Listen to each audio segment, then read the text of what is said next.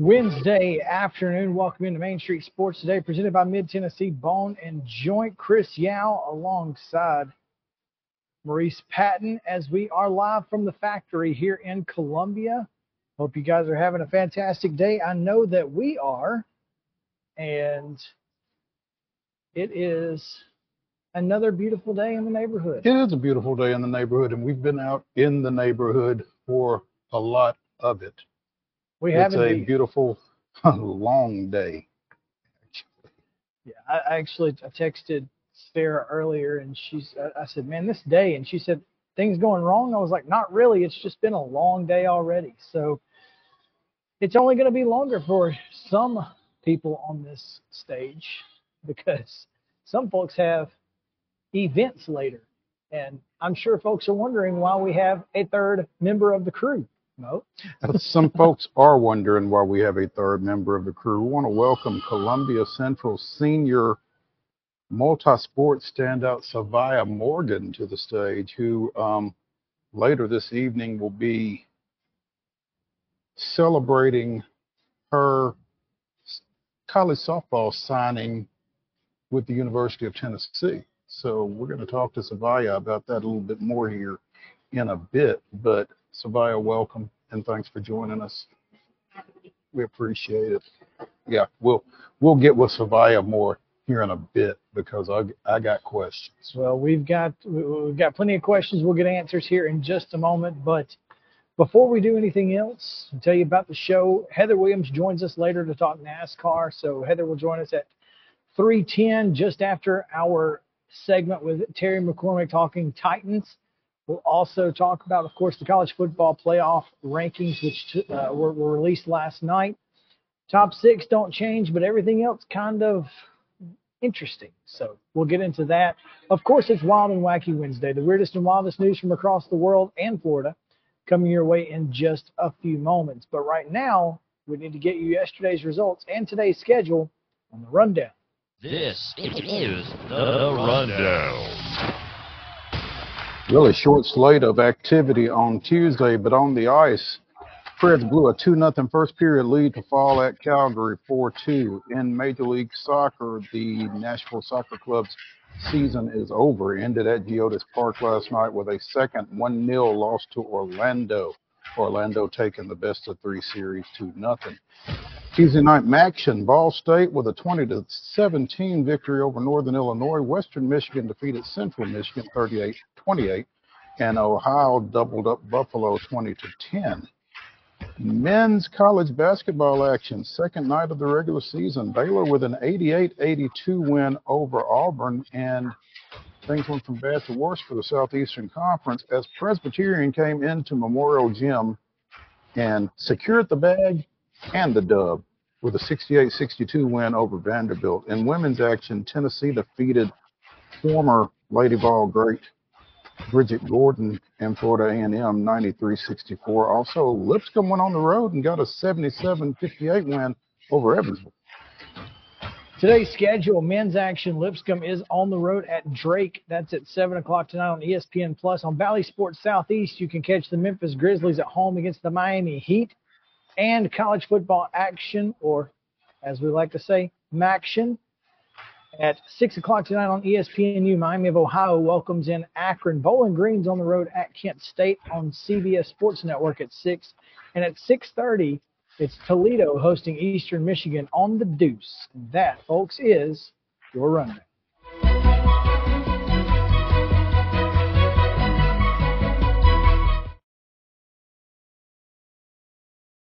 At Piggly Wiggly here in Columbia, Neely's Mill Shopping Center. Make sure to go by and get delicious deli lunch special. Of course, they've got meats, vegetables, cobblers, all of the sorts.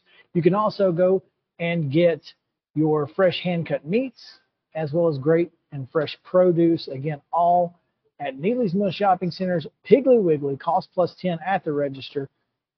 Appreciate their support for today's top story. We do have the Tennessee Sports Writers Association's Players of the Week, Mo. We do. In football, UT Martin quarterback Kincaid Dent,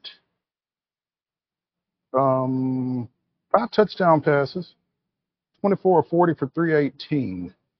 Eighth time in UT Martin history that a quarterback has thrown for 5+ touchdowns, joining Derek Carr, not that one, and Jared Neal as the only ones to do it more than once in the same year. But again, Kincaid Dent, 24-40, 318, 5 touchdowns in Martin's 44-41 overtime win against Tennessee Tech. We showed you the pass that won it. That's right.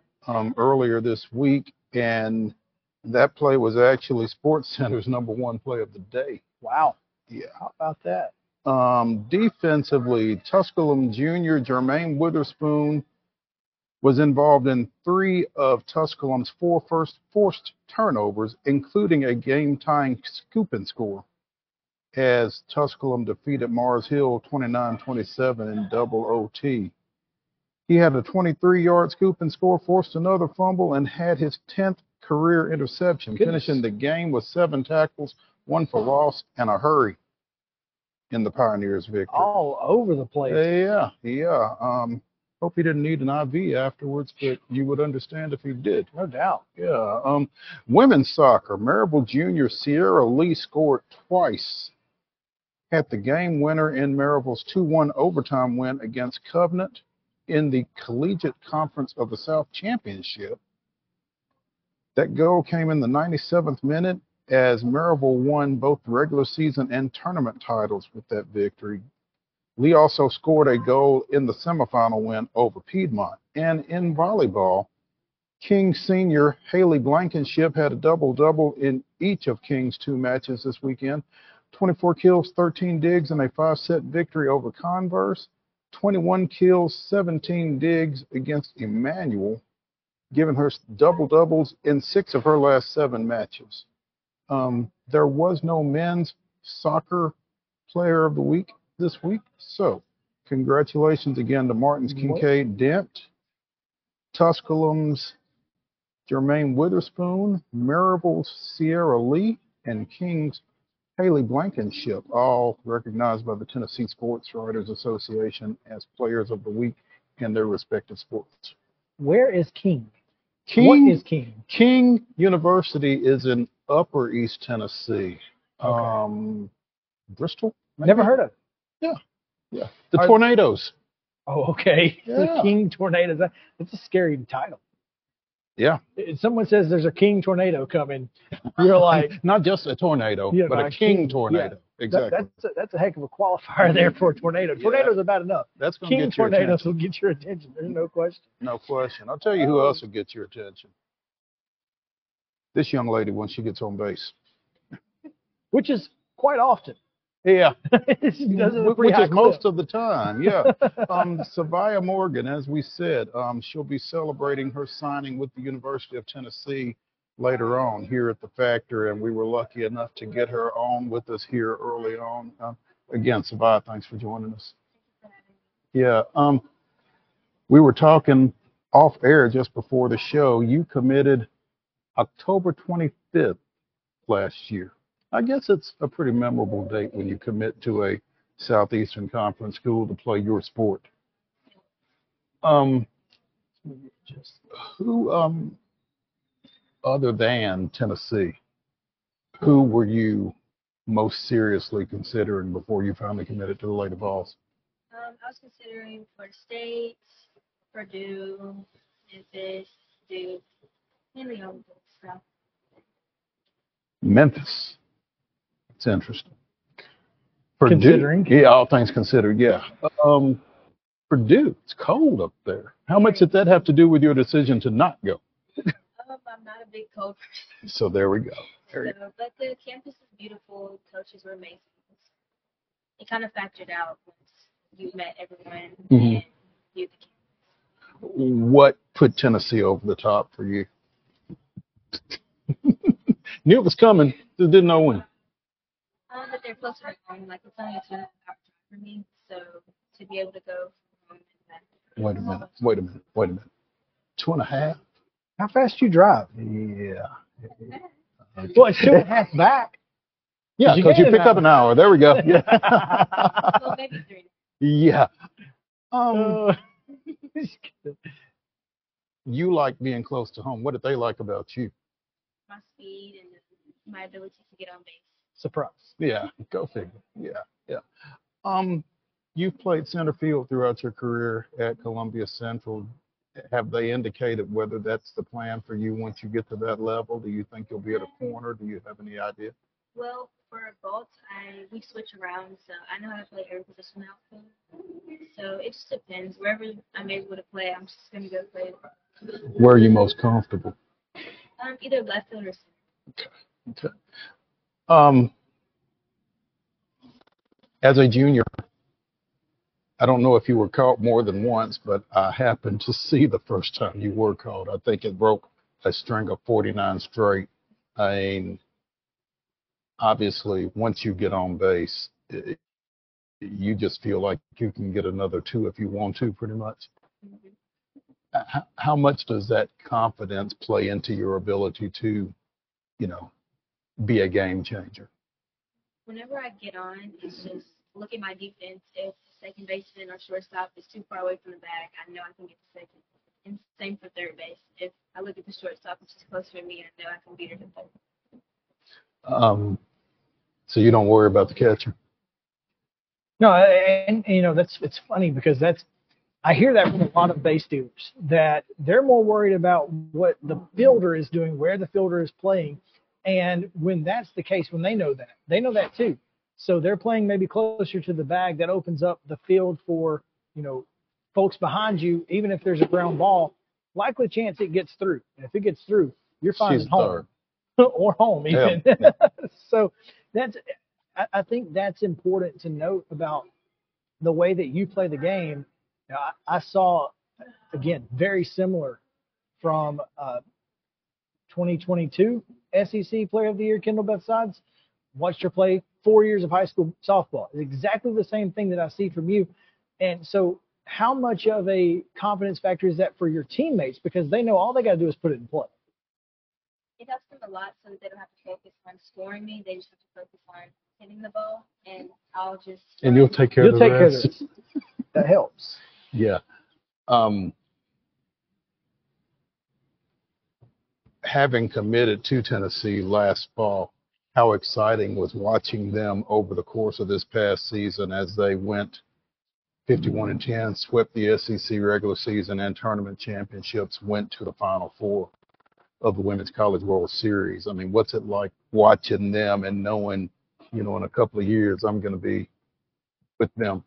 It was very, very exciting, especially since the girls that are there right now, it's only a couple leaving, so with my class coming in, we either can top them or be as good. Hopefully top them, right? The idea of winning the national championship, that doesn't excite you, does it? Again, committing as a junior, what kind of relationship have you been able to build with Karen Weekly and the coaching staff up there since you've been committed? Well, we've been very strong, especially since when I committed, I went to some camps afterwards just so that I could learn how they do their stuff and hitting. And then they came to tournaments. They come to tournaments to recruit the 25s, but sometimes you also still see them. Although you can't talk to them, but you can still see them. And knowing they're there, I guess that's kind of cool to know they're there and know why they're there, huh? Yeah. Chris, thoughts? Yeah, I'm just, you know, over here trying to create some tweets and whatnot because you have some great quotes, and I think one of the things that I love about this is that, you know, we've seen Tennessee play at a very high level.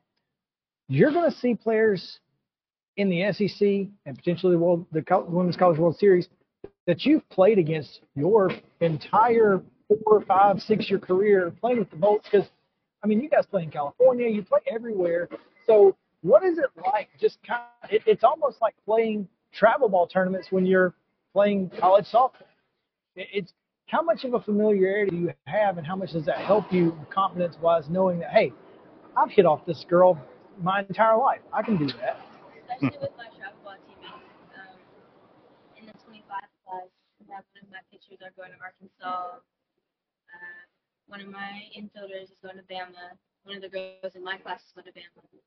So I've already played against most of them and played with them. Yeah, that's the thing about the Bolts organization there. It's pretty strong. And hit them. And stolen off of them.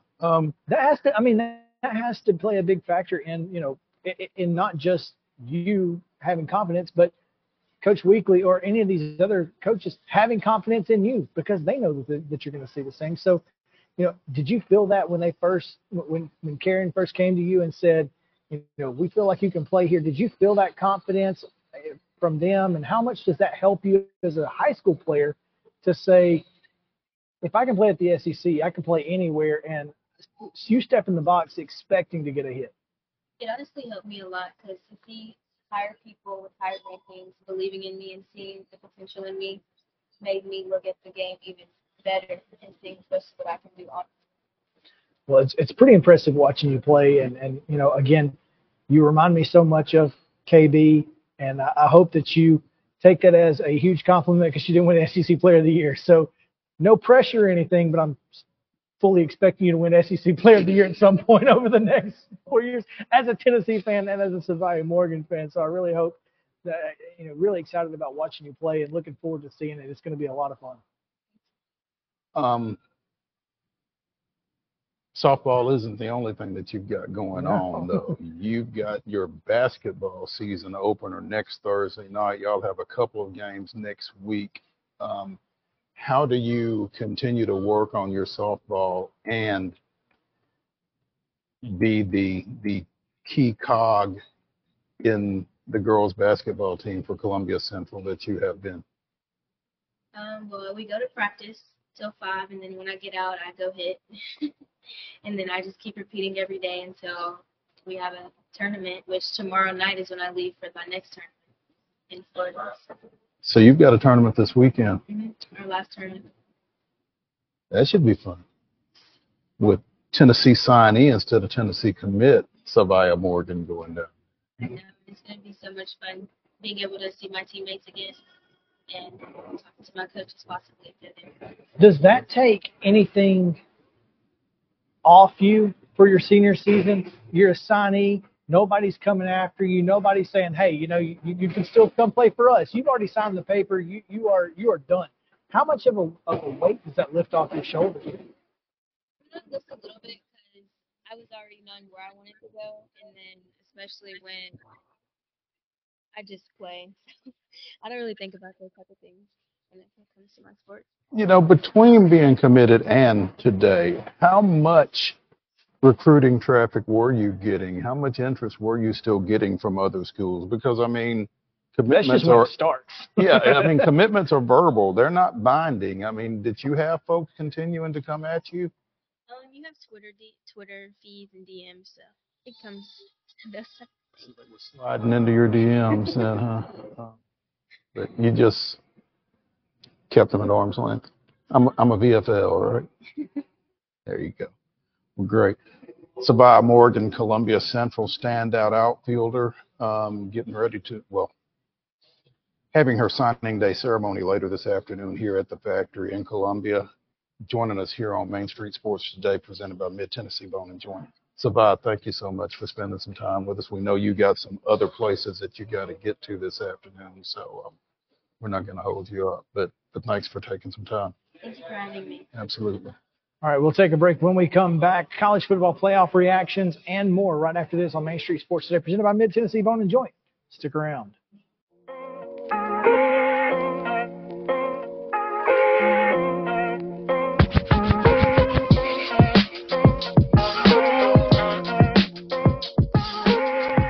Mid-Tennessee Bone and Joint treats your orthopedic injuries and existing conditions. Our trained physicians will get you back in the game faster.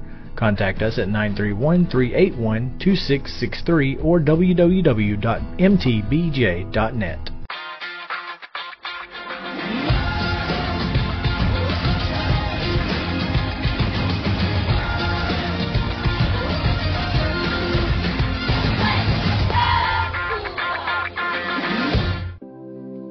Custom Stone Handler supplies over 600 distributors and suppliers with quality stone products. Along with River Stone, we produce and distribute over 100 building, landscape, and other bulk products.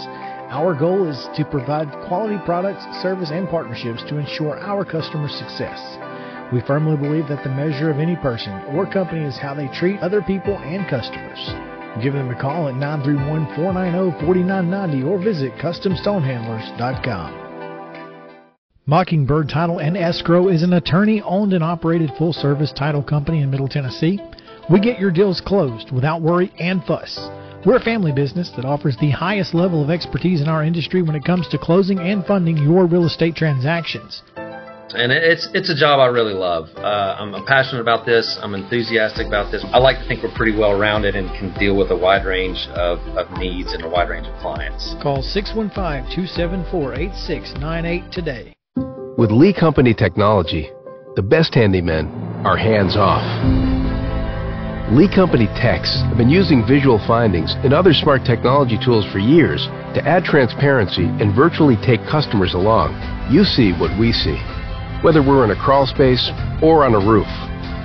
With Lee Company, technology helps us help you, no matter what's happening in the world or at your house.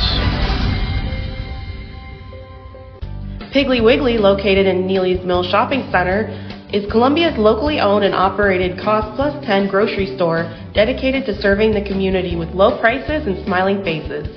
Piggly Wiggly offers fresh, hand-cut meats daily as well as daily hot plate lunches from their deli counter. You're certain to see smiling faces and a helping hand when you're here at Piggly Wiggly. Come by and check out our fresh produce, high-quality meats, and more. Down home, down the street, we'll see you at the Pig. Mid-Tennessee Bone and Joint has been the official sports medicine provider for Murray County Schools for more than 40 years. We specialize in orthopedic service, and our Ortho Quick Walk-In Clinic lets you bypass the ER. Visit us online at www.mtbj.net.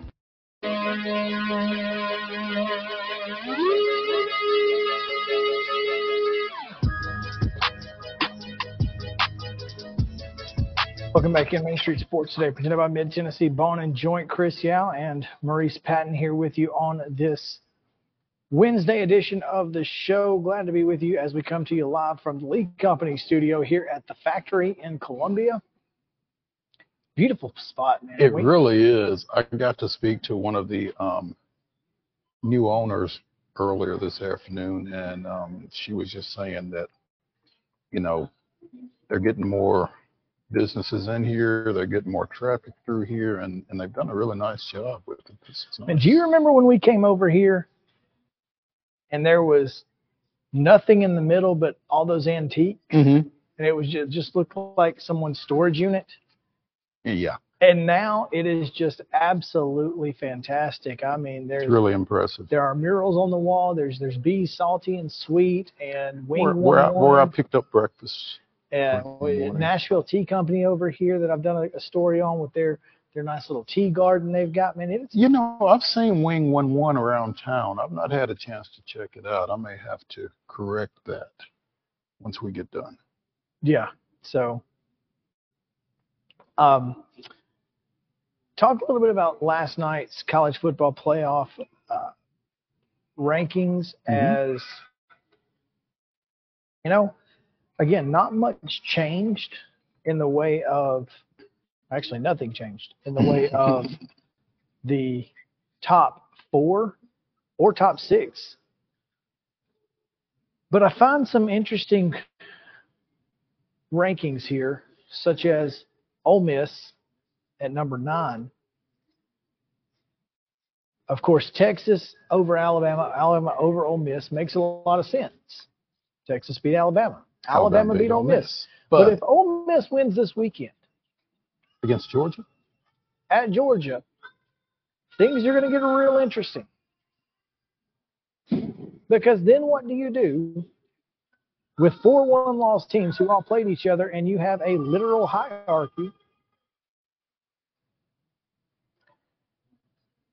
With Georgia, Texas, Alabama, and Ole Miss? You have exactly what we just said, except that Georgia would be behind Ole Miss.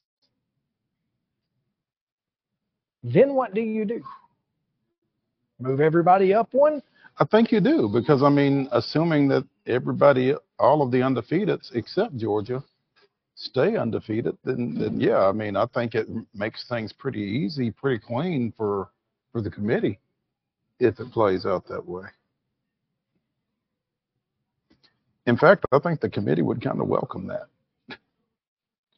Yeah, they might be they might be all over that. They'd say, you know what, that just makes our job a lot easier. Mm-hmm. They would certainly, of course, if Ole Miss loses, then they drop, you know, significantly. But I thought this was interesting as well. Tennessee ahead of Missouri. Well, I mean, you have come out and said that because this game this weekend is in Como, Tennessee's not going to win. And I'm sure that there are a lot of people that feel that way. I'm not sure that's necessarily the case. I know Tennessee hasn't played well on the road this year. In fact, I know that they've been two different teams. Yeah. But well, they've not played well on the road since Josh Heupel got there, except for in Como. It's the one place that they have played really well on the road. And see, here's the thing. Missouri 23, Middle Tennessee State 19. I know. But they also covered against Georgia on the road. Now, they lost Luther Burden, which I think is huge. Oh. Here's what I think is the committee's thought process. Mm-hmm. Tennessee can still win the SEC. That's kind of crazy to think about. It is, considering that they lost to both Florida and Alabama. They still control their own destiny. Well, they don't control their own destiny, but they do. They'll need Ole Miss to beat Georgia. But they can win. But they could win. If Ole Miss beats Georgia and then Tennessee beats Georgia. If Ole Miss beats Georgia and Tennessee wins this weekend, Tennessee does control its own destiny by virtue of a win over Georgia and then Vanderbilt. Vanderbilt's like, you just had to drag us into this, didn't you? As if things ain't bad enough for us right now. We'll get to that. We will, in fact. But I think this is really interesting here, because I wonder, you know, if it's just interesting that Missouri finds itself where it is. And, you know, you look at the top 25, Missouri has the same number of losses as Tennessee, but they also have a win over number 25. And one of those losses was to number 2. Now, I know Tennessee was a loss to number 8. I get that. But it's just intriguing that they just cited Tennessee over Missouri, and I just don't know that I understand why necessarily. I think the reason why is that I'm not sure they think it matters. I mean, I don't think there's any way either of them plays into what they're most concerned with. I don't think Tennessee, and even if they do beat Georgia, even if they do win the SEC, they've got 2 losses. And there's a lot of folks that they would have to climb over. And I would really think that everybody would have to lose at least a game for them to be in that mix, wouldn't they? The SEC champion not getting into the playoff would be absolutely insanity. But, I mean, when has there been a 2-loss SEC champion? There's not. LSU, 07. It's got to be the last time, right? Different format, right? BCS. Well, there were only 2 teams back then. Of course, that was the wildest season in the history of college football. Oh, yeah. But, yeah. I mean, everybody lost the last weekend that year, right? Everybody. Yeah. And so, I mean, this kind of, you know, I think it sets up for a disaster for the SEC if that were the case. The SEC team that gets in the top 4 is Ole Miss. Because Tennessee would beat Alabama in the SEC championship game, handing them a second loss and not being an SEC champion. So then Alabama would have 2 losses. Tennessee would have 2 losses. Ole Miss would have 1 loss, theoretically. If they were to beat Georgia. And so they would have to beat Georgia for Tennessee to be in the championship. Right. So you think that they would take a team that did not even play in the SEC championship game? They've done it before, Alabama. But that wasn't the only SEC team they took. No, but they've done it before.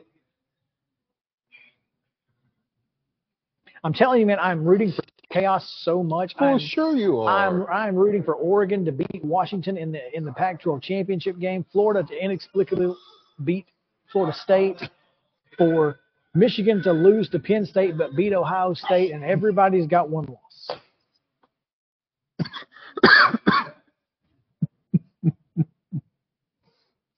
It would be the most. If that happens, because all I want to see. If that happens, the College Football Playoff Committee is going to send a hitman after you. If that happens, Boo Corrigan has to walk out and say, "Can we start the 12-team playoff this year, please?" Now, right now. Like, can we make that happen?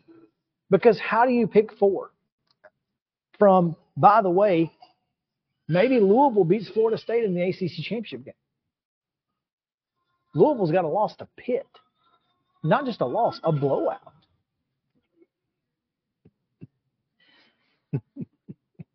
This could be madness. The most insane year since 2007, and I'm here for it. Well, here's the thing. It's already been such an insane college football season. I mean, why not? No, absolutely. It's so weird because, you know, we've said, you know, if we're going to have madness, let's go all out. Yeah. Unfortunately, we're not going to have all-out madness in conference championships per se, because Ole Miss isn't going to make it. It's going to be Alabama and either Georgia or Tennessee, which for it to be Tennessee would be a little bit crazy, but really interesting, because Alabama, Tennessee, neutral field, late in the year. I think it'd be fun to watch. It'd be fun to watch. That rivalry just taken up one notch. Yeah. And, you know, 50-50 crowd would be just a lot of fun. That being said, Washington would only have one loss in this scenario. Mm-hmm. That loss would be to a team they beat, Oregon. They would have beaten one another. Clearly, the committee doesn't think that they're good enough, even undefeated, to be in the top. I think if that happens, then the Pac-10, Pac-12, Pac-2, whatever they are, gets eliminated. And that's unfortunate because, as we've said all year, they may be the most impressive conference to this point. Yeah. But I think... But you can't lose to teams that lost to Mississippi State. Not if you want to play for a national championship, you can't. Who was it that lost to? Was it Iowa State beat somebody? Might have been. It was like 5-7. Iowa State beat somebody. Was it Texas? It may have been, but it was. But that was what was keeping them, you know, out of the BCS. It was like, well, don't lose to Iowa State. There you go. And so, you know, inexplicable losses make things crazy. Times. Yeah, absolutely. And Louisville, I mean, sitting at number 11, their losses, like I said, to Pitt. Yeah. So it is interesting. Again, we don't see James Madison on the list. Probably not going to see James Madison on the list. Much to James Madison's consternation.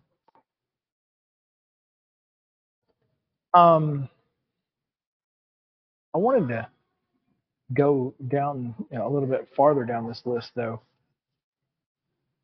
because Tulane is the highest-ranked G5 team. Mm-hmm. And Mississippi State has a win over the 21st-ranked team in this thing. The last-place team in the SEC West has a win over a ranked college football playoff team. And they said the SEC was bad. And by they, I mean me. Right. This is a little crazy. Well, again, I hate to keep saying it. Now is Iowa 22. What? I hate to keep saying it, but I think everybody's bad. Mid football everywhere all year long. Yeah. I mean, I think Iowa could win a game over a lot of these teams just because their defense is that good. They're certainly not going to score any points. No. But their defense is fantastic. Well, I mean, they might win 2-0. Dub's a dub. Yeah. And, you know, unless you're Brian Ferentz, then dub's not a dub necessarily. Dubs don't matter. I mean, but, yeah, you look at this thing, Oklahoma State, 2 losses, one of them being to South Alabama, is 15th in the country. It's just, it's absurdity. It's really absurd. At least Kansas is ahead of Oklahoma. Well, and Oklahoma State ahead of Oklahoma and Kansas as well. And then, you know, it just, this just blows my mind, man, that after you get to, what, 17? I don't know. It just feels like a big hodgepodge of anybody can beat anybody. And I think that's the case. Anybody has beaten anybody. I think that's the case from top to bottom. I mean, if Ohio State, Georgia, Florida State, if they all played each other, who knows? Might be the most wide open college football playoff we've had. I think so. Because I don't know that there is a clear-cut favorite. I'd absolutely love to see it. You and I were talking a little bit yesterday about Michael Penix in the Heisman race. Let's take a look at what Fox has. I don't know if they have them these in order. It appears that they have them in their order, which has Michael Penix Jr. at the top, Bo Nix right under that, and then J.J. McCarthy. Poor J.J. McCarthy. And I don't know if you've seen enemy of the show Greg Doyle's tweets lately. I don't think he's enemy of the show. Just mine? Just you. Yes. Well, he's not coming back on the show, so. I might get him back on one day when you're off. But he said that this situation should disqualify McCarthy from being able from eligibility. And I am curious your thoughts on that matter.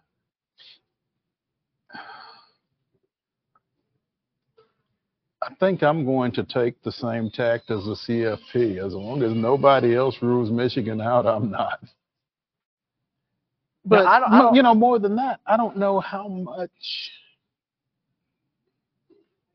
has J.J. McCarthy benefited from this? Well, this is what I said. If you know what coverage and you know there's a blitz coming, it makes reading a defense a lot easier. It makes knowing that you've got to get the ball out quicker a lot easier. It makes a lot of things a lot easier. Now, you still have to make the throws, but it's basically like making the throws against air. Yeah, and you know where the throws have to be made. Well before they need to be made. So it takes a lot of the read out of it. There's less read involved.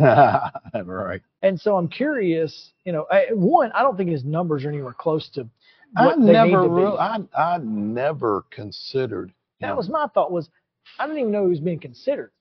I don't know why he's being considered. He shouldn't be. That is my, you know. But I mean, he's not top five. He's Michael Penix, Daniels, Caleb Williams. I mean, as bad as USC has been, I don't think it's been on him. Just Jordan Travis. Just in this list, Penix, Nix, Travis, Marvin Harrison Jr. That's four right there. A non-quarterback? Come on now. Well, I mean, you look at these numbers and holy cow. You know, 52 catches, 921 and 10 touchdowns. I mean, you're looking at almost 20 yards a catch. And so, I mean, you don't think a non-quarterback's going to win this? I don't. You know, it's funny because people have been complaining forever. Oh, it's just the best quarterback award. Well, you know, for 50 years it was the best running back award. Now there's not a running back to be found. Not anywhere close. Running back, what is that? I mean, yeah, it's like the devaluation of the position has trickled down from the NFL. Yeah, I mean, which is unfortunate. Who is the best running back in the country? The kid from Oklahoma State, Ollie Thompson or whatever. He should be in the list, by the way. I mean, that dude's got like, I want to say, 1,200 yards or something. That guy's got he's got an opportunity, I think, especially if they find themselves in the Big 12 championship game. Ollie Gordon. Yep. The second. And what do his numbers look like? 1,200 yards, 12 touchdowns, 7 yards a carry. 7 yards a carry. Seven. 7.5. It's a lot. 7.4 to be exact. So, I mean, to me, he's got to be in the conversation. But well, I do think it's interesting that, you know, that Fox included Carson Beck and Jalen Milroe in this. Now, again, this is not a Heisman ranking. This is a Heisman watch. These are guys who may have put themselves in the conversation this past week. I think Jalen Milroe did that. It must be a long conversation, though, if either Jalen Milroe or Carson Beck is in it. I would agree. I would agree with you there. I mean, Carson Beck, you know, 2,800 yards, 19 touchdowns doesn't really do it for you. He's the quarterback of an undefeated team, but he's nothing special. Right. So I think Ladd McConkey would be in the conversation before Beck. And if Brock Bowers hadn't gotten hurt, he'd have been in the conversation before either one of them. Yeah, period. Yeah, so I like to look at these things and kind of, you know, see who other people are talking about. But I think if I were voting, and try to figure out why. Yeah, well, I mean, if I were voting today, say what you. I'm taking Bo Nix number one. You look at the numbers, and I'm sorry, but yes, he's 350 yards total yards behind Michael Penix, but he's got 3 more touchdowns and 5 fewer picks. He takes care of the ball. He scores more points. Total yards to me means nothing. I mean, it means a little bit. But how much do you put your team in a position to win? Mm-hmm. Wasn't his – now, again, Michael Penix did to Oregon's defense what Bo Nix did to Wisconsin's defense – or Washington's defense. I get that. But I think Bo Nix, to me, is the number one guy. I think Penix is number 2, and I think Travis is number 3. With a bullet. Here's the thing. Jordan Travis has – Florida left. He's got Miami left. At home, Miami. And he may not have had his Heisman moment yet. That's what I'm saying. Watch out, because they got Miami at home this week. Mm-hmm. Then they go on the road to Florida in the final week of the year. And then the ACC championship game, where who knows what happens. He's got opportunities, man. I think he – I really – I think it winds up being Penix and Travis. I don't know that. I think at some point Bo Nix is going to do something. He's not done anything in 2 years. But that's the biggest issue is that a lot of people think that because of his time at Auburn. But to me, in his time at Oregon, he has completely erased all of the things that happened at Auburn because, to me, it just proves that what happened at Auburn wasn't on Bo Nix. Because just look at every quarterback who's come after him. It's not like that Bo Nix left and Auburn automatically, you know, got better at quarterback. They certainly did not and have not. Bo Nix, meanwhile, has turned into a Heisman caliber player. Certainly in the conversation. I think you got to erase bad Bo out of your mind because he's not been that at any point at Oregon, and certainly not this year. But I think a lot of people think that. Yeah. Let's take a break. When we come back, Vanderbilt Presbyterian. We need to talk about it. We got to talk about it. So we will right after this on Main Street Sports Today, presented by Mid-Tennessee Bone and Joint. Stick around.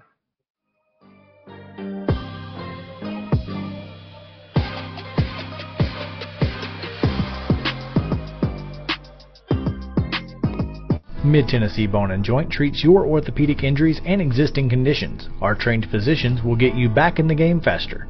Contact us at 931-381-2663 or www.mtbj.net.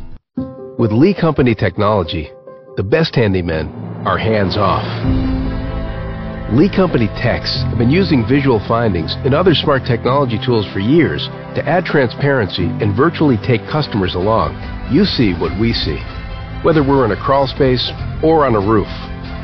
With Lee Company, technology helps us help you, no matter what's happening in the world or at your house. Jones & Lang Sporting Goods here in Columbia has been outfitting teams, officials, and anybody else from T-ball to college for 50-plus years. Be sure and check them out at 931-388-8060 or online at jonesandlang.com. Jones & Lang Sporting Goods, the look of a winner. Zion Christian Academy, zioneagles.org or 931-388-5731. You can schedule your appointment. Go tour their campus. It is beautiful over there, and you're definitely going to want to see it. Again, it's zioneagles.org. Give them a call, 931-388-5731, and schedule your tour today. Mockingbird Title and Escrow is an attorney-owned and operated full-service title company in Middle Tennessee. We get your deals closed without worry and fuss. We're a family business that offers the highest level of expertise in our industry when it comes to closing and funding your real estate transactions. And it's a job I really love. I'm passionate about this. I'm enthusiastic about this. I like to think we're pretty well-rounded and can deal with a wide range of needs and a wide range of clients. Call 615-274-8698 today. Mid-Tennessee Bone and Joint has been the official sports medicine provider for Murray County Schools for more than 40 years. We specialize in orthopedic service, and our Ortho Quick Walk-In Clinic lets you bypass the ER. Visit us online at www.mtbj.net. That's it.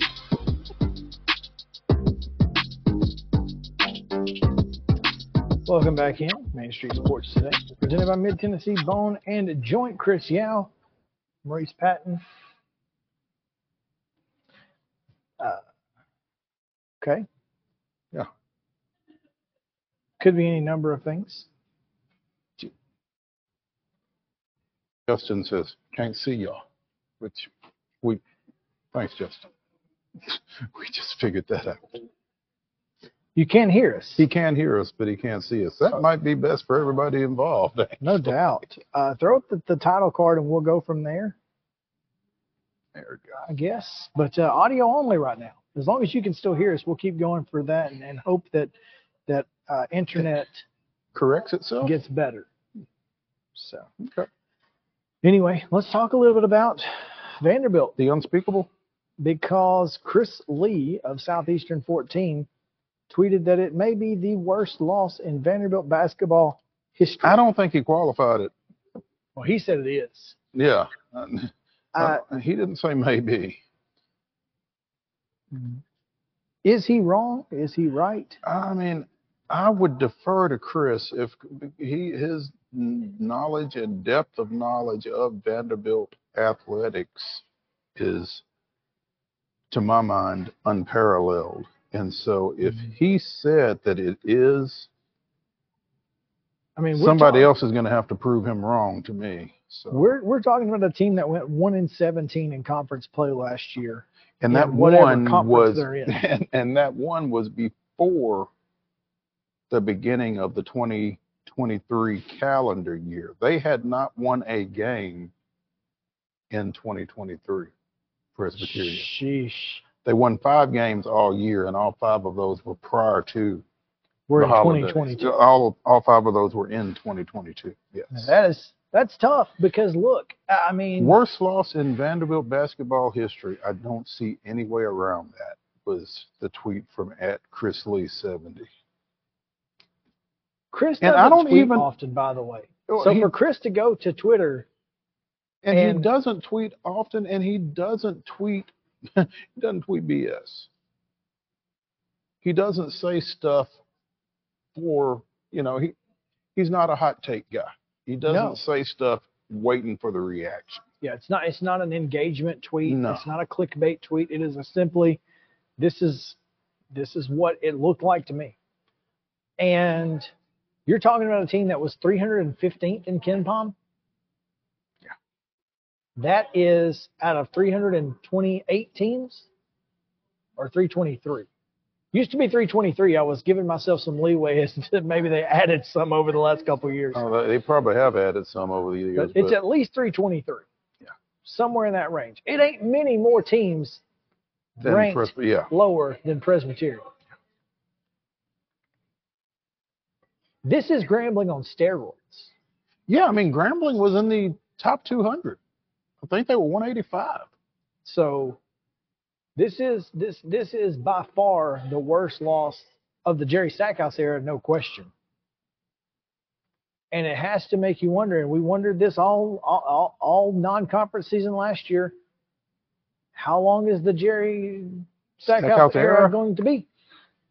Well, because here's the thing. If he's going, he's taking some lovely parting gifts because he got extended last year. He did get extended, and 360. Wow, that's a lot more than I thought. Houston Christian is the worst. We were talking about them. When were we talking about them? I think it was football. It was football, but yeah. I don't remember who it was that we were talking about them with. But yeah, that's. Here's the thing. After last season, thought he deserved an extension. Yeah, after the way they closed. I mean, there were those who were irritated that Vanderbilt didn't get more consideration for a NCAA tournament bid at the end of last year. I thought we were among those who thought they should get an NCAA tournament bid. I mean, we were close. We knew that they were on the bubble, we thought. Presbyterian, by the way, got a 35-spot bounce in Ken Palm as a result of that victory. 280. And I had something and I forgot. You lost it? I did. Completely lost it. It'll come back to it. Perhaps. But, you know, Jerry, here's the question. Mm-hmm. Can Jerry Stackhouse not recruit to Vanderbilt, or can Jerry Stackhouse not coach? Man. And I think it's the former, and I'll tell you why. You think it's that he can't recruit to Vanderbilt? Correct. Because they were down 3 starters last night. Now, your second 5 should be able to beat Presbyterian. Number 315 in the Ken Palm. In the SEC, your second 5 ought to be able to win. But it couldn't. Now, you give them their top 3 guys back. You give them those three guys who were injured last night and did not play. I don't know if they're the top 3 guys, but they're starters. And they probably win the game. And Vanderbilt's probably going to win some games this year because those guys are playing. But in the Southeastern Conference, you've got to have depth. And I'm not sure how much depth they have past 3 or 4.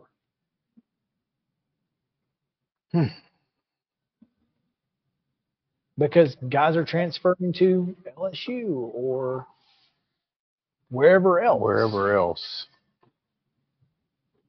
I mean, you felt like when Jordan Wright left that was going to be a issue. I didn't feel like it was going to be an issue opening night. No, it didn't. So that's the big question right now, because at this point you kind of have to ride it out. Oh yeah, right. Yeah, I mean, I don't think Vanderbilt can make a move there. I don't know what you do if you do. If not him, who? But there's no question that Vanderbilt basketball has fallen off. And, you know, obviously had a decent season last year, but... Well, they wound up with a decent season. I mean, again, Grambling. But over the Jerry Stackhouse era, they could miss the tournament. This would be the 5th time in his tenure. This is not Vanderbilt basketball that... you certainly know to be Vanderbilt basketball. Sure. And Vanderbilt basketball fans, I mean, obviously pre-baseball success, this is what they look forward to. Mm-hmm. This is where they made their bones in the SEC. This is where they said, hey, we're a great basketball school. Who cares what happens on the football field? Now that's not the case. Now they're embarrassing you in basketball too. And that's just the facts. Look, yeah, I'm not trying to disparage Vanderbilt here, but the fact is that they lost to Presbyterian. They lost to a 300-ranked KenPom team. And next they have South Carolina Upstate coming in on Friday night, and I'm trying to see where they are. It can't be great. Can you control F to find them? Try to type it in because you're not going to, I mean. You got to scan for a while. That's, for sure. I mean, that's the thing is, where do they come in? Yeah, I don't even know where to look, to be honest. So, and you said South Carolina Upstate? Upstate. Man. Oh, there they are. You want to guess? I'm going to guess 256.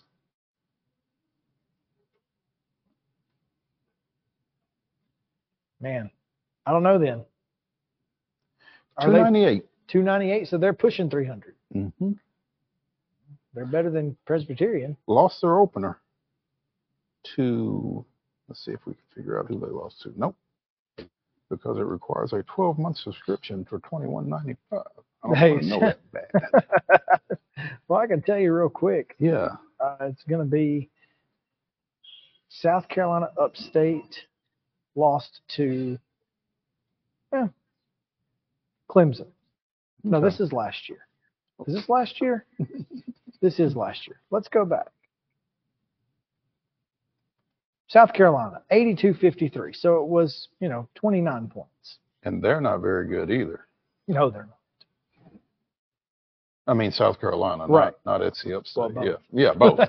But I meant South Carolina's not South very Carolina's good, not and they beat them by 29. Yeah, they still won by 30. So this is, I mean. Clearly,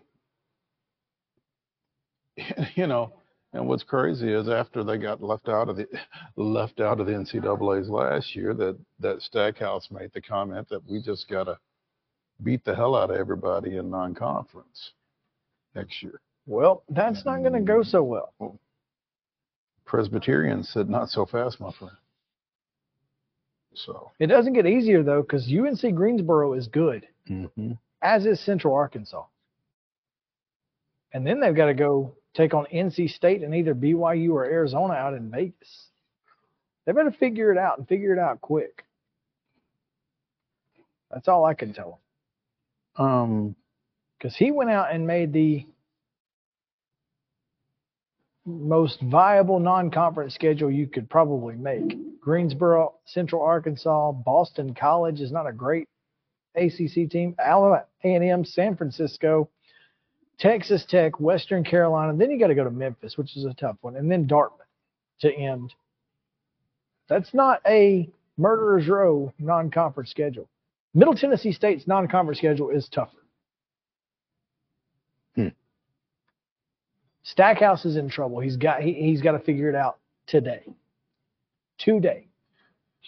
But again, I don't know how much trouble he's in. I mean, he's in trouble in the court of public opinion. He's in trouble with the Vanderbilt fan base. I'm not sure how much trouble he is in on the Vanderbilt campus. Again, because if not him, who? Why not Candace Story Lee at this point? I mean, seriously. I can tell you who would be a great coach, and he wouldn't have to go far to get him.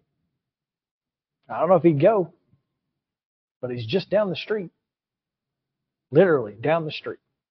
Like 2 miles away. I'm listening. Casey Alexander. That's interesting.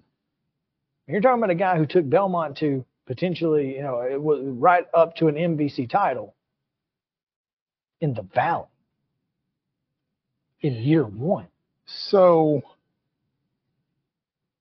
I was thinking about this because I was thinking about Darren Horn, former Western Kentucky, former South Carolina, and current Northern Kentucky coach. I guess he's next at Eastern Kentucky. I don't know.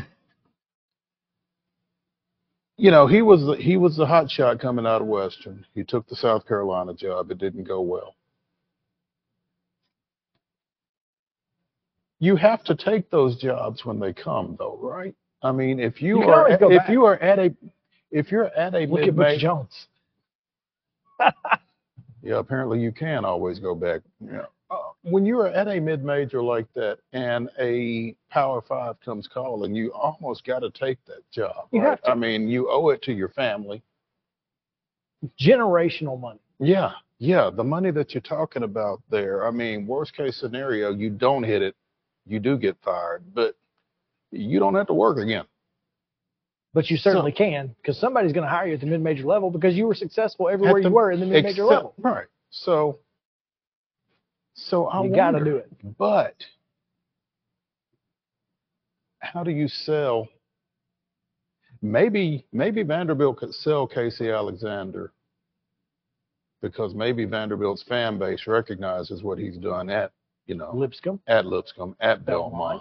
Maybe, you know, hometown kid, that kind of thing. It might be a little easier sell than another mid-major coach. Well, this coach had no experience. At the collegiate level. So that would be better than wouldn't it? Well then, yes. Wow. Oh man. Let's take a break. We're way over the break time and Terry McCormick is probably clamoring to get in. So. Terry is probably clamoring to come in and so Heather Williams might be we might be getting a backup. Let's let's get to Terry right after this. Stick around.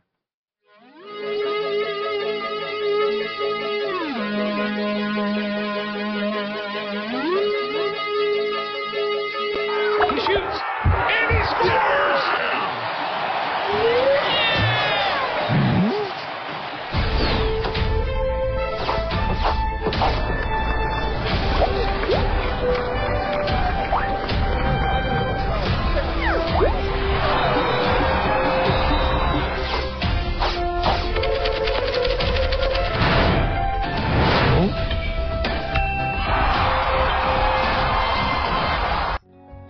Since 1975, the Mid-Tennessee Bone and Joint Clinic has treated the orthopedic needs of Middle Tennessee residents. The trained physicians provide surgical options and minimally invasive options to treat all orthopedic needs. The walk-in clinic, OrthoQuick, helps you bypass the ER while treating sports injuries and acute needs Monday through Saturday. Visit MTBJ online at mtbj.net or on social media at Mid-Tennessee Bone Joint Clinic.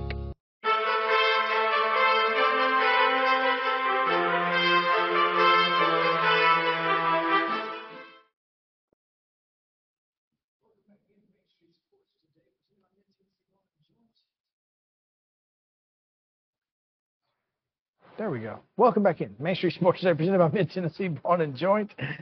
Oh, man. Trying to get situated with Wi-Fi. And I think we're back. I think we are. So, Terry McCormick standing by with today's Titan Report. Terry, how are you? I'm good. And it is your daily Titans Report, and it's brought to you, as always, by Zen Sports. Guys, today was the official passing of the baton, so to speak, as both Will Levis and Ryan Tannehill spoke to the media and talked about the change in the quarterback position and each of their responsibilities and roles going forward. Interesting, you know, Ryan Tannehill was consummate pro, as you would expect.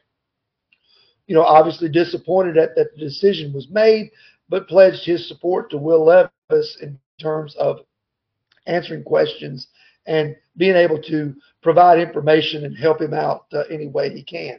Levis was, you know, very humble, very grateful for what, you know, saying that Tannehill was, you know, that they had a really good relationship and that this wouldn't change just because there'd been a switch in the starter. Terry, what is Tannehill's health status right now? Well, he said that he's getting closer, but I don't think he's going to be the backup on Sunday when they go to Tampa Bay. He may make the trip and be there as a sounding board and whatnot, but he said that, you know, he's still not back to where he needs to be. There was a big tape, big wrap on his right ankle, and he was still a little bit ginger in terms of the way he was throwing and going through the drills and whatnot while we were out there. It's also interesting that, you know, they generally do the drills in the order of what string they are. So Malik Willis actually went second and Tannehill went third today. So that probably is a sign right there that Tannehill is not ready to be the top backup with that ankle still bothered. So that said, Tannehill likely not available for this weekend. Does that make the announcement a little bit more surprising? I mean, I would have thought that Vrabel would have just milked the, you know, Tannehill's not available, so it doesn't really matter one way or the other yet. You know, I just, until Tannehill was available, I would not have expected there to be a pronouncement along these lines. I agree with you. I think that, you know, he, normally under these circumstances, I think he would probably milk it for everything that he could in terms of, you know, not giving away a so-called competitive advantage and, you know, letting people know who your starter is. But it sounds like that, you know, they did some, you know, thinking on it and some soul searching on it in terms of where this team is, and they decided over the weekend that it would be better, I guess, just to go ahead and make the switch official, go with Levis going forward. He said that he informed both guys, I guess, Monday of when the decision was made, and then the rest of the team on Tuesday. So at least this way, it's not something that's hanging over the team's head. They know that starting now, Will Levis is their guy, and he will be for the foreseeable future. Well, I think it's better sooner than later. You might as well get it out of the way if that's the way you feel. And clearly that's the way they feel. So nothing more to say about it. At this point, you just got to you ride with it and take it one game at a time and see how it goes. Do you think there's a short leash, or do you think Will Levis is going to be able to make mistakes? No, I think he's the guy. I think he's the guy for the rest of the year as long as he's healthy. I don't think there's any going back. You know, I mean, I could be wrong. He could come out and, you know, complete 6 of 20 and throw 4 interceptions, and maybe they would rethink it. But I think they're going to, you know, that's what it would take. Live and die with this guy going forward. Well, here's the thing. I mean, they have pretty much, I think, in saying this and in everything else that they have said and done up to this point, it feels like that they have indicated that Malik Willis isn't a factor. So, I mean, even if he does go 6 of 20 with, what did you say, 4 interceptions? I think he's probably still the guy, just from the standpoint that he – Well, Tannehill's available.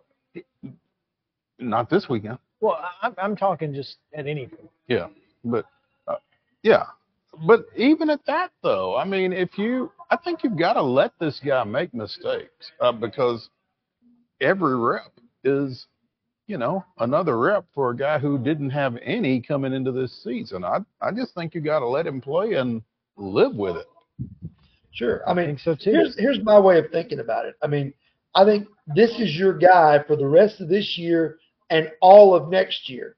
And then if he hasn't shown the progress, you know, next year, then you can either go back in the draft or go to free agency, or, you know, if mid-year next year he's terrible, maybe Malik Willis has learned enough to get another shot by then. So, you know, but I think that it is now Will Levis's time, and it's going to be his opportunity to seize this job for the next, not just the rest of this year, but the next several years if his play dictates that he should be.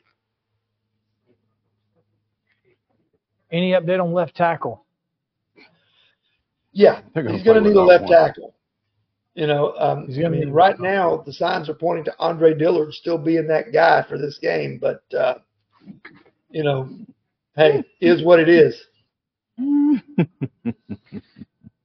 At some point, I'm going to need one of you guys to print off the All-Americans from last year and put it on the podium before and highlight – the left tackle position and put it on the podium before Mike Vrabel steps to it, because clearly he's not paid attention and doesn't know what he's got. So anyway, I not want to get into that. Anyway, this is why I'm glad I'm not in the Titans press corps. Terry, tell us about Zen Sports. All right, gladly. You know, unlike the left tackle position for the Titans, Zen Sports is here to stay. Hey, Nashville, you've been hearing me ask about Zen Sports, and that's the new sports betting app exclusively in Tennessee the last few months. I'm excited to share with you some big news. Now, when you sign up for a Zen Sports account, you will receive up to $1,000 no danger first wager. That's right. When you place your first bet in Zen Sports, you can be reimbursed for that, the amount of your bet, up to a bet of $1,000 maximum if the bet loses. And there's even more good news. Zen Sports is rolling out its brand new VIP rewards program. The new rewards program will allow top-tier customers to earn more bonuses, comps, and perks. The VIP program is by invite only. So if you feel that Zen Sports, your play qualifies for VIP consideration, please check out the program details and apply at zensports.com/VIP. No other sportsbook will offer you a premier sports betting experience with a 24/7 top-tier customer support and faster withdrawals than Zen Sports. So what are you waiting for? Get going and download their app at zensports.com today. Zen Sports, betting just got better. Gambling problem? Call 1-800-889-9789. Terms and conditions apply. Must be 21 and older and in Tennessee to bet.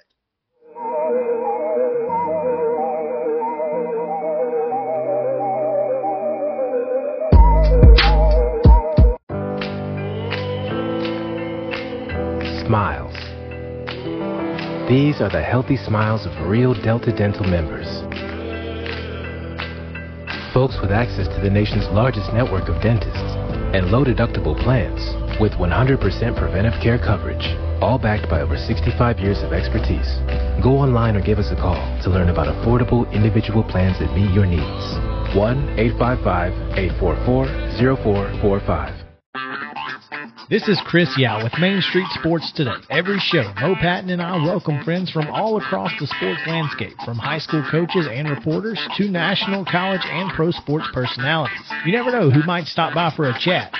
She's on Thinking Out Loud, presented by Regions, and Out of Pocket with Alyssa Lang. It is, in fact, Alyssa Lang. I'm a little nervous. I'm going to lower the bar for guests now. Oh, I'm like, apologies in advance. It sounds like SEC Commissioner Greg Sankey. Got that radio voice. I do. It's a good sound. I miss the radio too. As do we. And then here's the other thing. You guys, you're spot on with the name. Everybody wants to be on Main Street. Everybody wants to be on Main Street. So and we reach every Main Street in Middle Tennessee, Coach. Yeah, that's it. So perfect. When you are on Main Street and you are moving, you gotta love it. Like you're moving. I was impressed. I'm glad someone.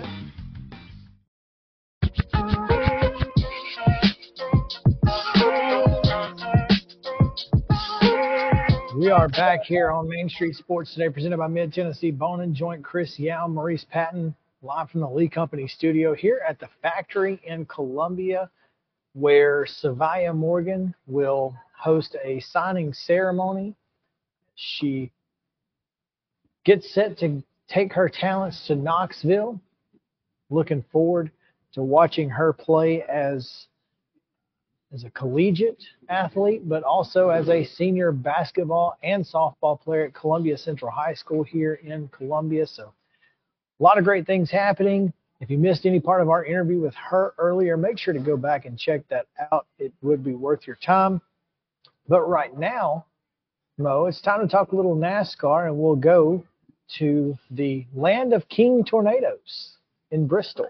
She can tell us about the King University tornadoes.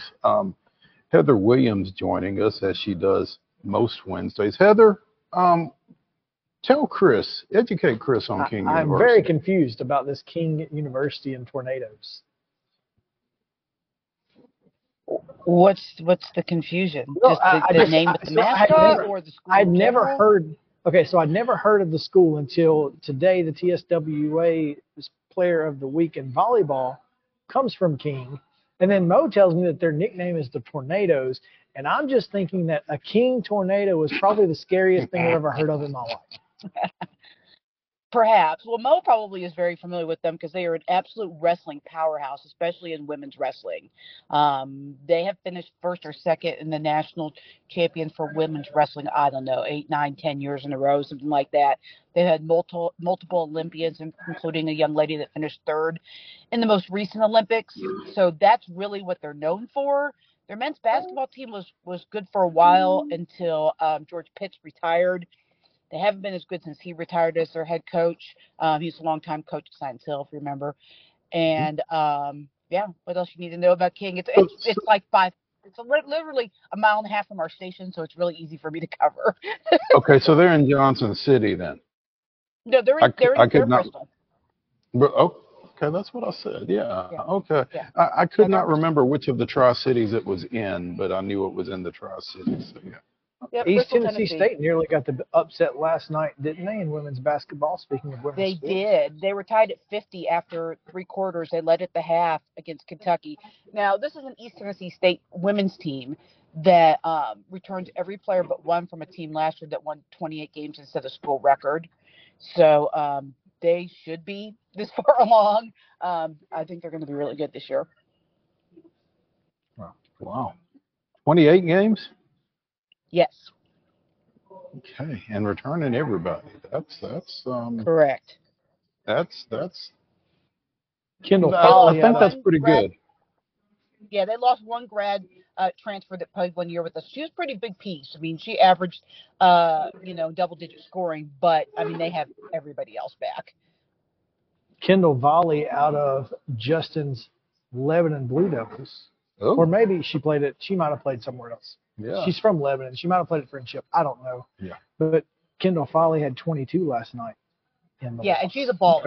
Okay. She's an absolute. She's probably, I would say, one of the favorites for preseason conference player of the year. She's point guard.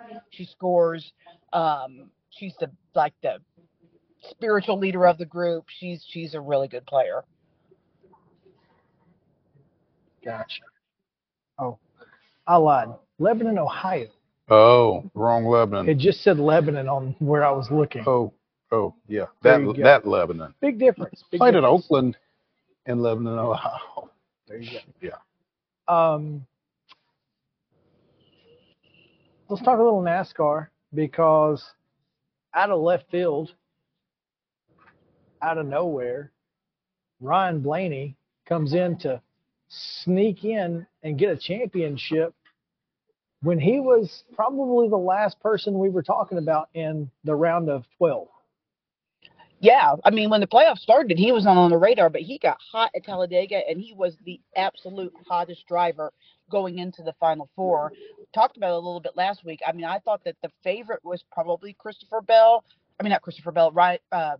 Larson, but that I wouldn't be surprised if Blaney won it just because that team was clicking on all cylinders. And, I mean, they showed it.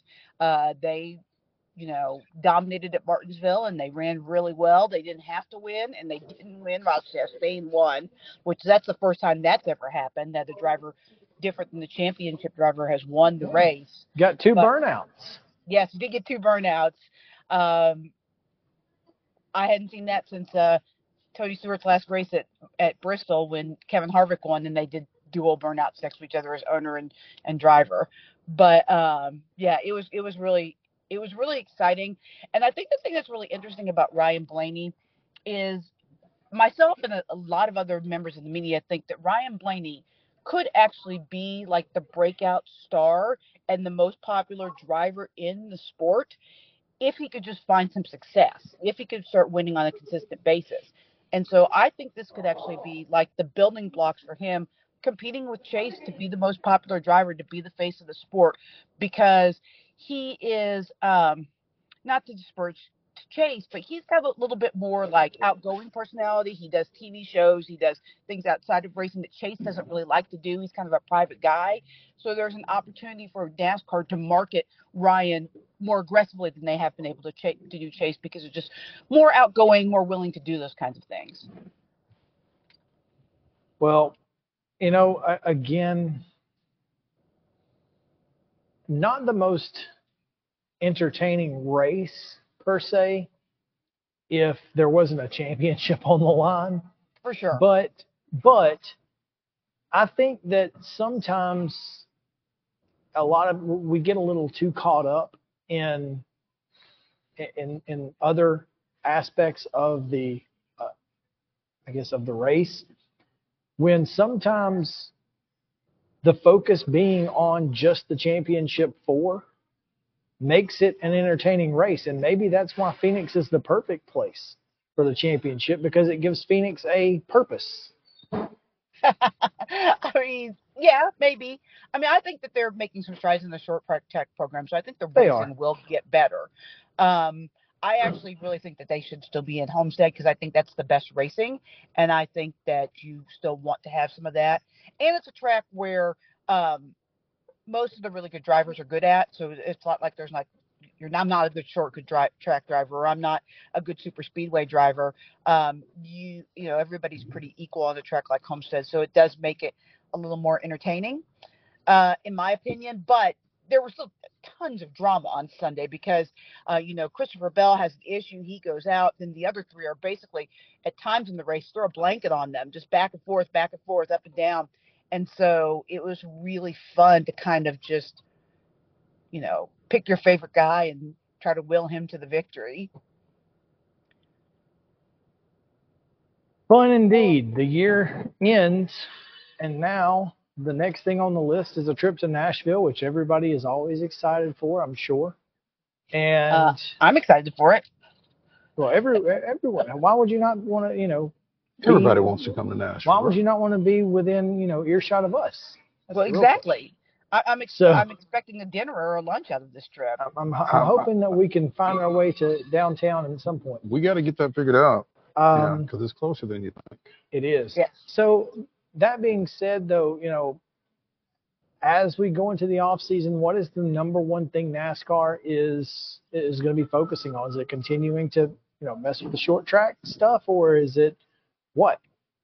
Well, I mean, improving the short track racing will be a big thing. Both Ford and Toyotas will have new bodies for next year. So I think that'll be really interesting to see, you know, what kind of improvements or changes that makes to the race teams in general. As the sanctioning body, you know, we talked about Ryan Blaney and the marketing a little bit. I think that in his State of the Sport event, Steve Phelps talked about really marketing these drivers more and getting them out there more. Because, you know, there is a little bit of a changing of the guard. You know, the guys that have been the face of this sport, they're starting to retire. They're on the back end of their career. You know, there's no more Kevin Harvick starting next year. Martin Truex Jr. is on a one-year contract. Eric Almirola is now retired, allegedly, although at this time last year we thought he was retired as well. So who knows? He may be back for another season. You know, Denny Hamlin's getting up there. Kyle Busch is the longest tenured driver in the garage area, even though he's not the oldest because he started at like 18 years old or something like that. But, you know, they need these new faces to step up and, you know, help grow the sport. And I think, you know, I talked about Chase being a private guy, but there are certainly guys out there that have the personality to help drive it. I mean, Ryan is one, Ross is one, Bubba is one, Suarez is one. If these guys can start to build on the success that they found in the last couple of years, then I think the next generation of stars is right there in front of us, and we don't have much to worry about. But, you know, there is a little bit of concern just because there doesn't seem to be the guy that clicks all the boxes. I mean, the closest would be Kyle Larson. But, you know, he's very difficult for NASCAR to market because he's involved in so many things other than just NASCAR. He's going to run IndyCar. He's got his own racing series that's going full time next year to compete with World of Outlaws on the sprint car circuit. So, you know, he's not maybe the guy just because he's too related to too many different types of motorsports. So I think that may be their biggest focus, is just trying to find that next face of the sport.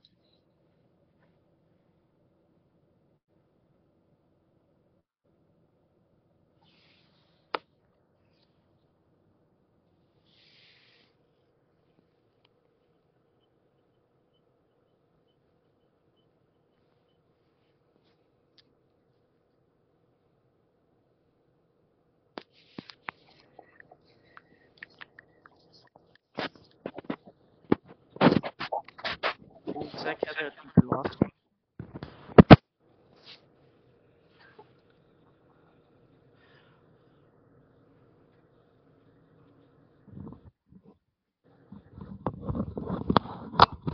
I think we lost the guys. I think we did. Can you hear me? I can hear you. Sorry about that. Here they are. No, it's okay. There they are. Yep. There. Yeah. There. Hey, guys. Hey. Nice to see you. Welcome back. Yes. or welcome us back. Yeah. Yeah. You were saying, Heather? I was just talking about how I think the biggest focus is just finding the next big thing, the best next face of the sport. I think is when it all boils down. That's probably the biggest focus for NASCAR, not just in the off season, but just kind of moving forward. Do you expect Chase Elliott to once again win most popular driver? This year, I do. I do, but I think it'll be closer than it has been. I think I don't know how much what I said you heard, but I think Ryan Blaney has the potential to eventually knock him off, but I think this year it will probably still be Chase. Yes, he's still easily among NASCAR drivers the most popular driver, but they're looking for that guy that can be the next Jeff Gordon, the next guy that or Dale Earnhardt Jr., the guy that's known outside of NASCAR circles. Is that guy out there? I think that Bubba or Ryan Blaney or Larson or Chase or Ross, I think those guys all have the potential to be that guy. I think Bubba is probably the most, when you talk about name recognition, is probably the most recognizable outside of the sport. Here's the thing, though. The big difference in name recognition and face of the sport, I would think. Is NASCAR ready for Bubba Wallace to be their face? Well, I guess it depends on which segment of NASCAR you're talking about. I think. No, I'm talking. I'm talking about an unsegmented NASCAR. Probably not everybody is, but the thing is that not everybody in NASCAR wanted Jeff Gordon to be the face. That just kind of happens. That just kind of happens organically. I mean, Dale Earnhardt, when he was alive, was the face of his generation, and I mean, more people hated him than liked him when he was alive. That's just the way it was. And I think really even the King had people that were David Pearson guys that hated him. So it's never going to be completely united, but I just think that probably Blaney and Bubba have the best chance, and maybe the duo of them together, since they are such good friends, because they have.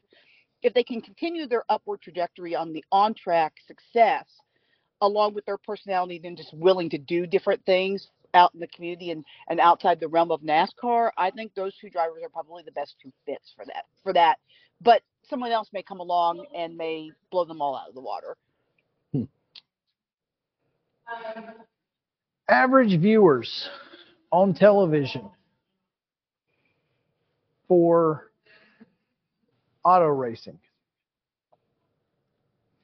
Number 8, Bristol Dirt. Yes.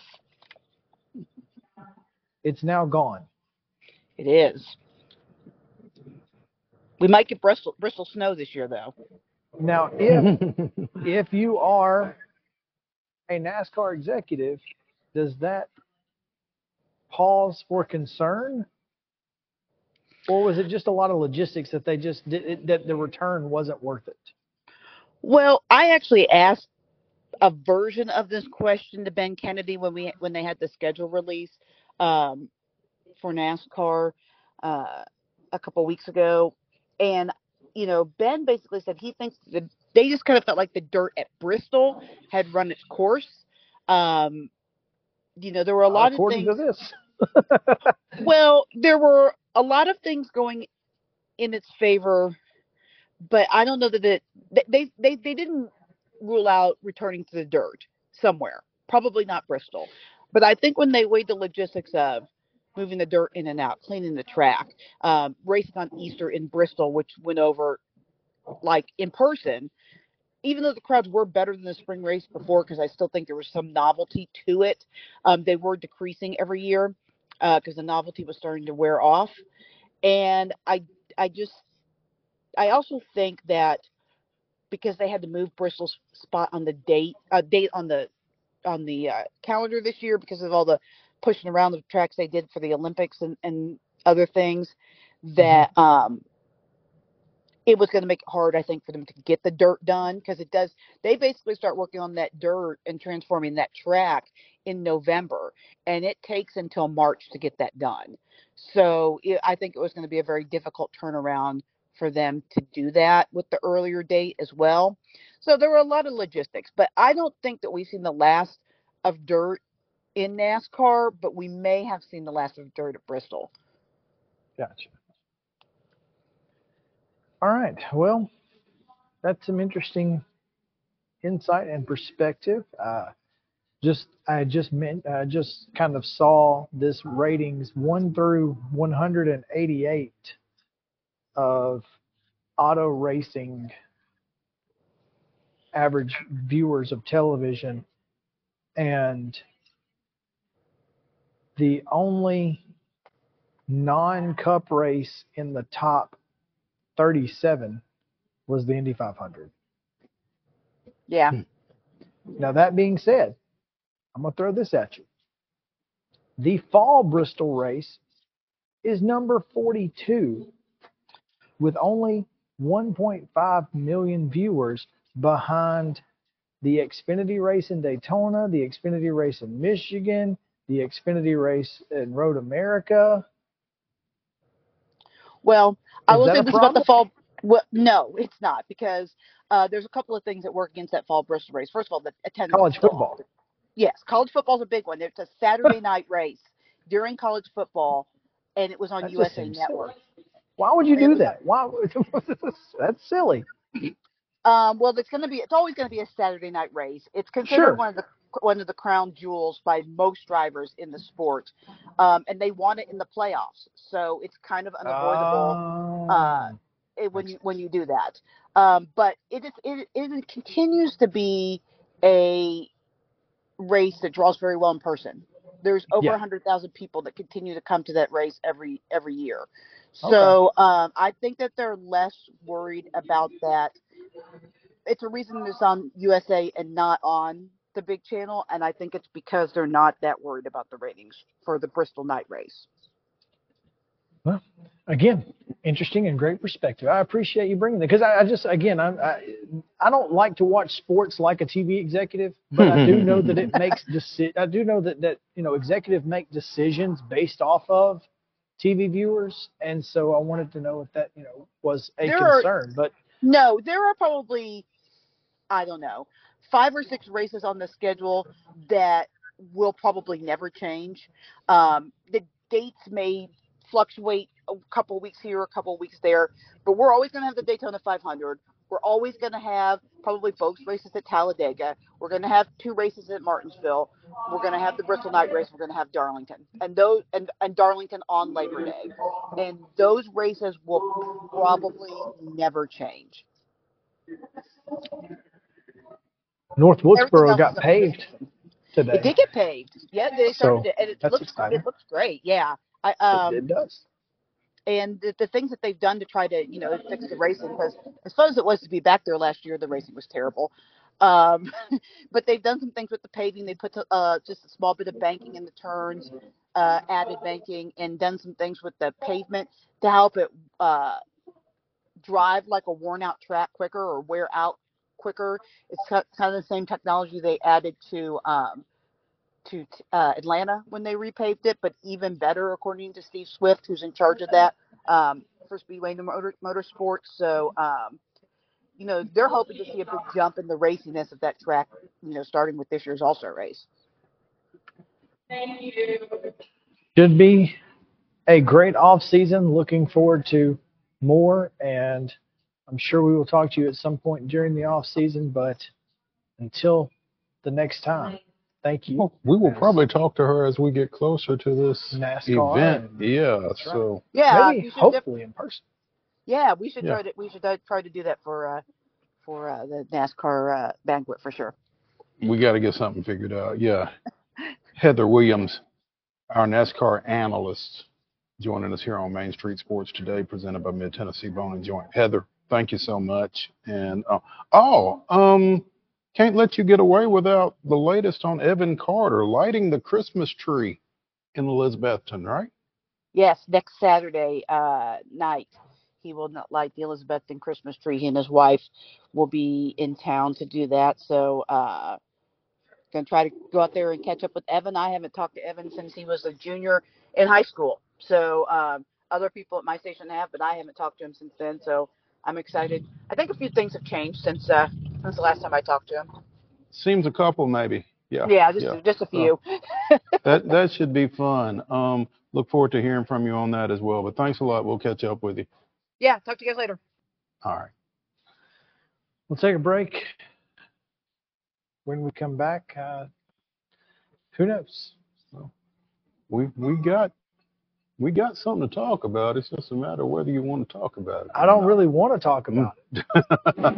But yeah, we have a little Braves chatter-ish. I'm not really fond of the subject, but we probably should. We should probably talk about it. So stick around. Main Street Sports Today. Little Braves chatter right after this.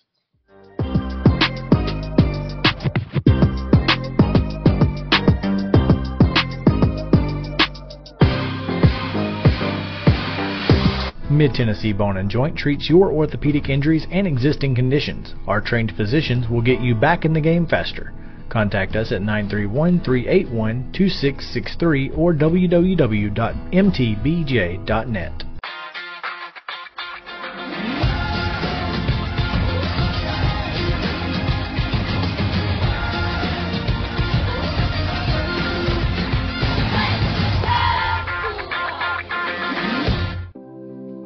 Custom Stone Handler supplies over 600 distributors and suppliers with quality stone products. Along with River Stone, we produce and distribute over 100 building, landscape, and other bulk products. Our goal is to provide quality products, service, and partnerships to ensure our customers' success. We firmly believe that the measure of any person or company is how they treat other people and customers. Give them a call at 931-490-4990 or visit CustomStonehandlers.com. Mockingbird Title and Escrow is an attorney-owned and operated full-service title company in Middle Tennessee. We get your deals closed without worry and fuss. We're a family business that offers the highest level of expertise in our industry when it comes to closing and funding your real estate transactions. And it's a job I really love. I'm passionate about this. I'm enthusiastic about this. I like to think we're pretty well-rounded and can deal with a wide range of needs and a wide range of clients. Call 615-274-8698 today. With Lee Company Technology, the best handymen are hands-off. Lee Company techs have been using visual findings and other smart technology tools for years to add transparency and virtually take customers along. You see what we see, whether we're in a crawl space or on a roof. With Lee Company, technology helps us help you, no matter what's happening in the world or at your house. Piggly Wiggly, located in Neely's Mill Shopping Center, is Columbia's locally owned and operated Cost Plus 10 grocery store dedicated to serving the community with low prices and smiling faces. Piggly Wiggly offers fresh, hand-cut meats daily as well as daily hot plate lunches from their deli counter. You're certain to see smiling faces and a helping hand when you're here at Piggly Wiggly. Come by and check out our fresh produce, high-quality meats, and more. Down home, down the street, we'll see you at the Pig. Mid-Tennessee Bone and Joint has been the official sports medicine provider for Murray County Schools for more than 40 years. We specialize in orthopedic service, and our Ortho Quick Walk-In Clinic lets you bypass the ER. Visit us online at www.mtbj.net.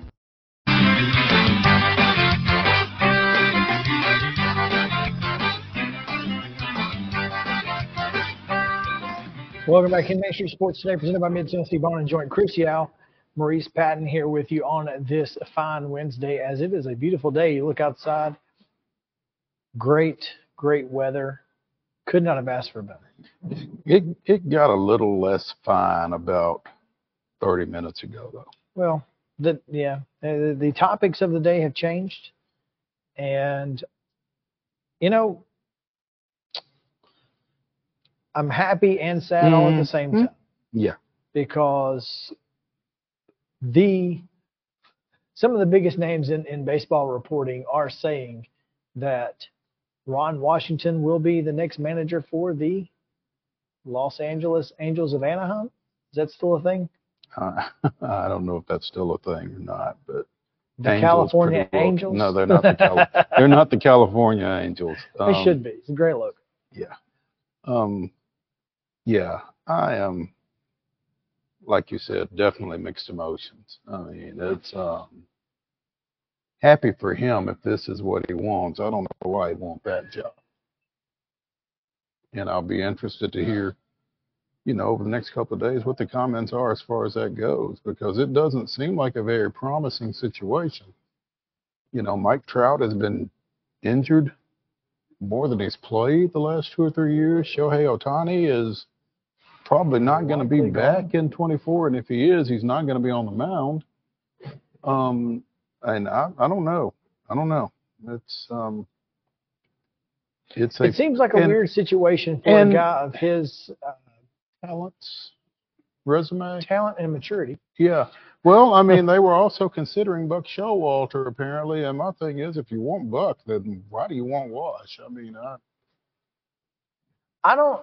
I'm hoping. I guess I'm thinking that they want a veteran presence to, you know, to bring those young guys into the league and have someone that's, you know, very respected by the entire baseball community, having someone who, you know, who's been to the World Series, won a World Series, and, you know, before this year was the only person to take Texas to the ALCS or the World Series. You know, I mean, you get a lot with Ron Washington. Certainly, you can see why the Angels would want to have him. I just don't understand why he would want to have the Angels. That's my question. It just doesn't make a whole lot of sense. But, you know, if you want to manage, you want to manage. Yeah. And it is what it is. But again, happy for him if this is what he wants, and clearly it is. Ryan managed Texas for 4 years, took them to, like you said, 2 World Series. In 10 and 11, came up short both times, but 664 wins in his 8 years over there, 52% winning percentage. I mean, had some success, obviously. Left there, was coached with his former team, the Oakland A's. No, he never played for Oakland. Well, according to his wiki, he didn't play for him. I thought I remembered him as a player there. But he coached with the A's, coached with the Mets, and finally wound up in Atlanta, where he's been third base coach and infield coach for since the 2017 season. So, and is absolutely beloved. And will certainly be missed, you know, with the work that he did with those infielders. It was, you know, always, especially with the young guys and Vaughn Grissom's, and you know that it was invaluable. Yeah. You know, the level of,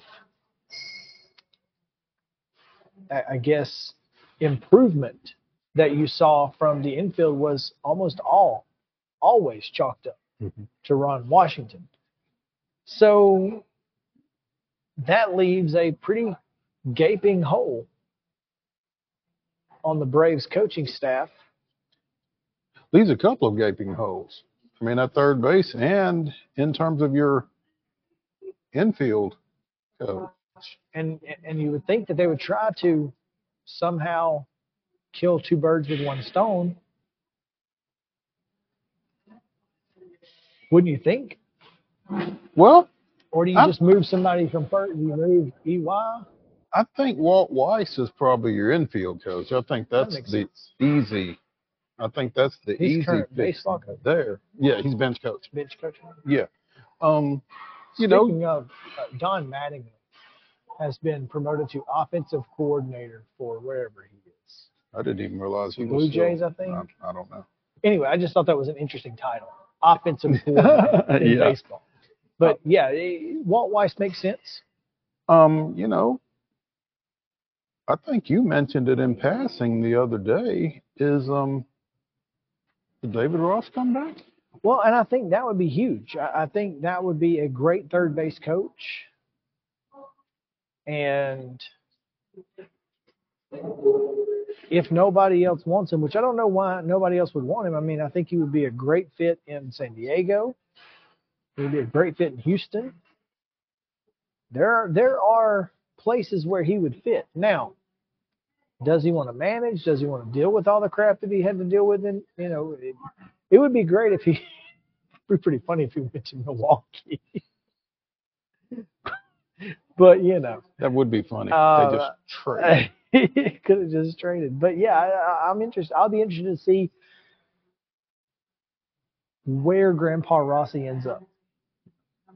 So, yeah, that's like you said, I love it and I hate it. And I love the thought of Wash being able to manage again. I hate that we're losing him. More than that, I hate that he's going there. I just don't know. I just don't know that that team affords him the best opportunity to be successful. I mean, and how did they finish this past year? Well, they were, you know, they thought they were in the playoff race at the All-Star break or at the trade deadline and did not make any moves and see what happened. Mm-hmm. So I guess they were on the cusp, at least for a time last year. But they also had Shohei Ohtani, and they don't have Shohei Ohtani. They don't have, right. But I assume you get Mike Trout back next year. For whatever that's worth. For however long you get him. Until he gets hurt again. You know, that's what I try to say about Charlie Morton and picking up his option. They said, well, you know, you paid Charlie $20 million for what he's able to do, you know, in the postseason. I said, well, that's, you know, assuming he's able to pitch in the postseason. Now, I know that we kind of blundered. We did kind of blunder. The roster management, and it wouldn't have mattered anyway because we still wouldn't have scored. But I would almost be in favor of pitching Morton after the All-Star break only. Just give him off to the All-Star break and then let him pitch and ramp up to the playoffs. That way you get, you know, you get prime Morton, middle of the year Morton in October. I'm in. Let's go. Angels were 73-89, fourth in the five-team AL West. But they weren't there all season. I mean, they were in the wild card race. Well, they must have collapsed. They did. They collapsed. They were 17 games behind the Astros and Rangers, who tied for the AL West title at 90-72. Seattle 88-74. The Athletics 50-112. So certainly closer to. Well, no, they're not closer to the bottom than the top. I'll take that back. But 73-89. Well, I mean, I guess that's why you're making the change, right? They opted not to return Phil Nevin, and that's what created the opening that Ron Washington will apparently fill. So.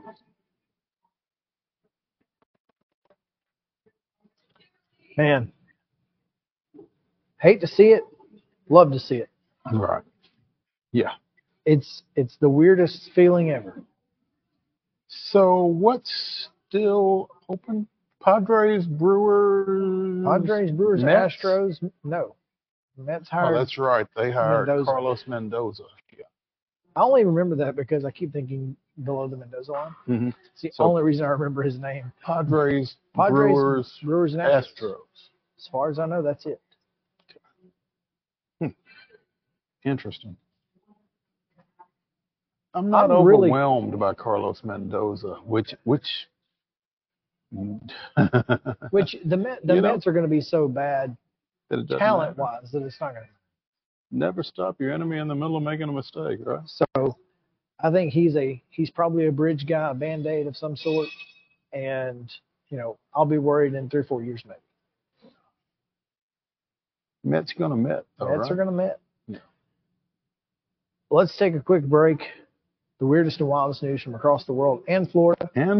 You've not said that in a few weeks. You've got me. It's coming. It's a good one. You have my attention. It's a good one. So right. You're going to want to come back after this break. Stick around.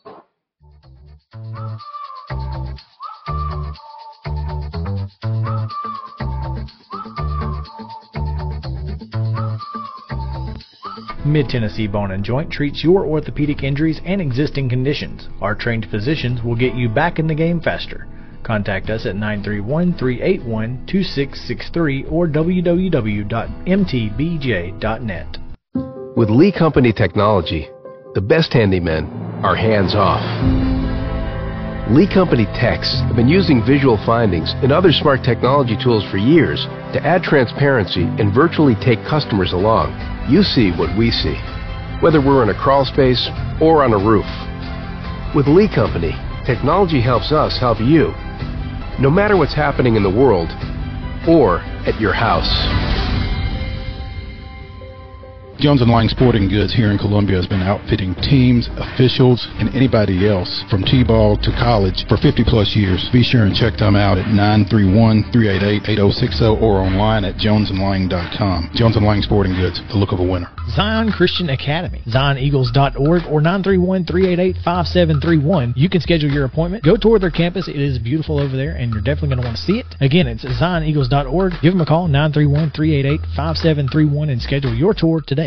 Mockingbird Title and Escrow is an attorney-owned and operated full-service title company in Middle Tennessee.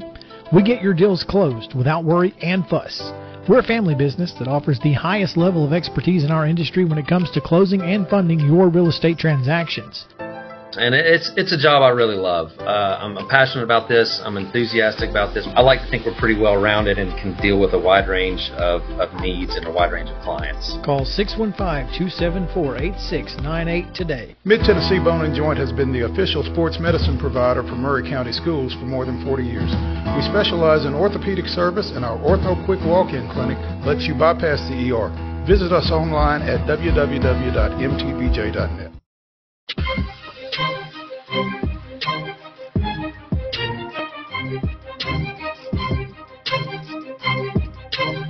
We're back for one final segment here on Main Street Sports Today, presented by Mid-Tennessee Bone and Joint, live from the Lee Company studio here in Columbia. Today, broadcasting from the factory at Columbia, where later at 5:30, Savaya Morgan will host a signing ceremony where she will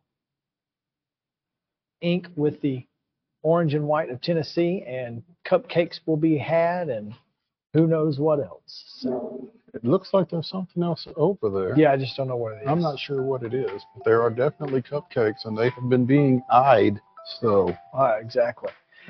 All right, let's get into the weirdest and wildest news from across the world, and we start in Florida. That's a good place to start. If you were a wanted man and you were trying to hide from the police, they know your address. They know your last known address. So here's an idea. Take it from Johnny Yates in Polk County, of course. Just put you a sign out front in your yard that says, Johnny Yates does not live here. It's genius, right? I mean, they're definitely not going to look there. Don't look. He ain't here. This may be the most phenomenal way I've ever seen someone get arrested. The 41-year-old was one of narrator. They did, in fact, look. He was arrested on aggravated battery, false imprisonment, and tampering charges. And his sign said, and here's my favorite, is it wasn't even like, he didn't even do it on cardboard. It was on a dry erase marker board. So he just dry erased. Johnny Yates does not live here. Put it outside.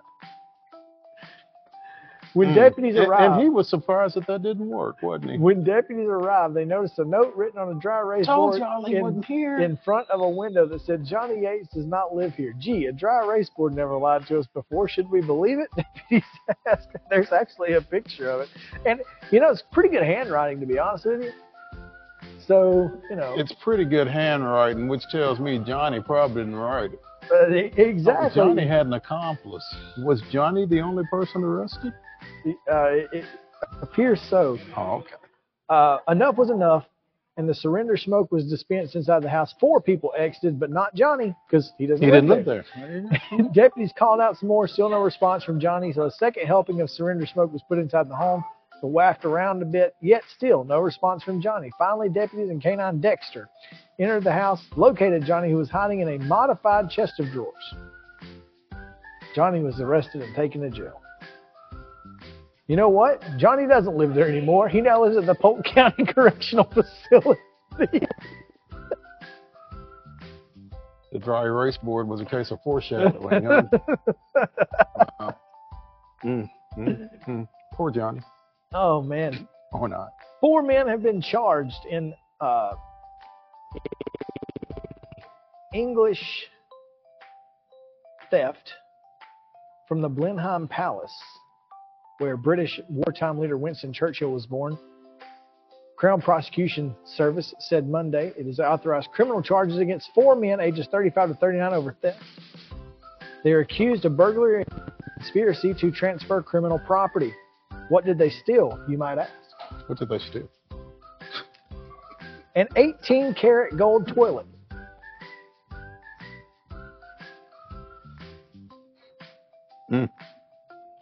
Seven people have been arrested over the heist, but no charges have been brought until Monday, 4 years after the toilet was stolen. The toilet was fully functioning prior to the theft. Visitors to the exhibition could book a 3-minute appointment to use it. That's the weird and wild and walk wacky part, by the way. 3 minute. You better not have to go to. Police said that the toilet had been connected to the palace's plumbing system, and its removal caused significant damage and flooding to the building. Here's the best part. The toilet has not been located. You'll never find it. No, I wouldn't find it. Not in that form. Much has been made over the new in-season tournament courts in the NBA. Grant Williams found out the other day that, you know, not everything is as it seems, because he was warming up, shooting his three-pointers as he does, because he's Grant Williams. Something seemed a little off. Well, it was a little off, as a matter of fact, because the line's curvature was painted too far back. Oh. And the blue and yellow floor that Denver will use in the in-season tournament made its debut Friday night. And the time between shoot-around and the game, the Mavericks and Nuggets repainted the line to the right distance. Williams said, "I'm like, there's no way this is supposed to be this far. Everything was short." So there you go. Shooters know. Shooters know, no doubt. That's going to do it for today's episode. Thanks for hanging out with us here at the factory in Columbia. Come back with us tomorrow at 2 o'clock. We've got Coach's Corner, as well as... we've got Kevin Creasy of the Oakland Patriots joining us. We've also got... Alicia Clark. WNBA champion Alicia Clark joining us. So, yeah. Come back with us. It'll be a fun time. We'll see you then on Main Street Sports Today, presented by Mid-Tennessee Bone and Joint.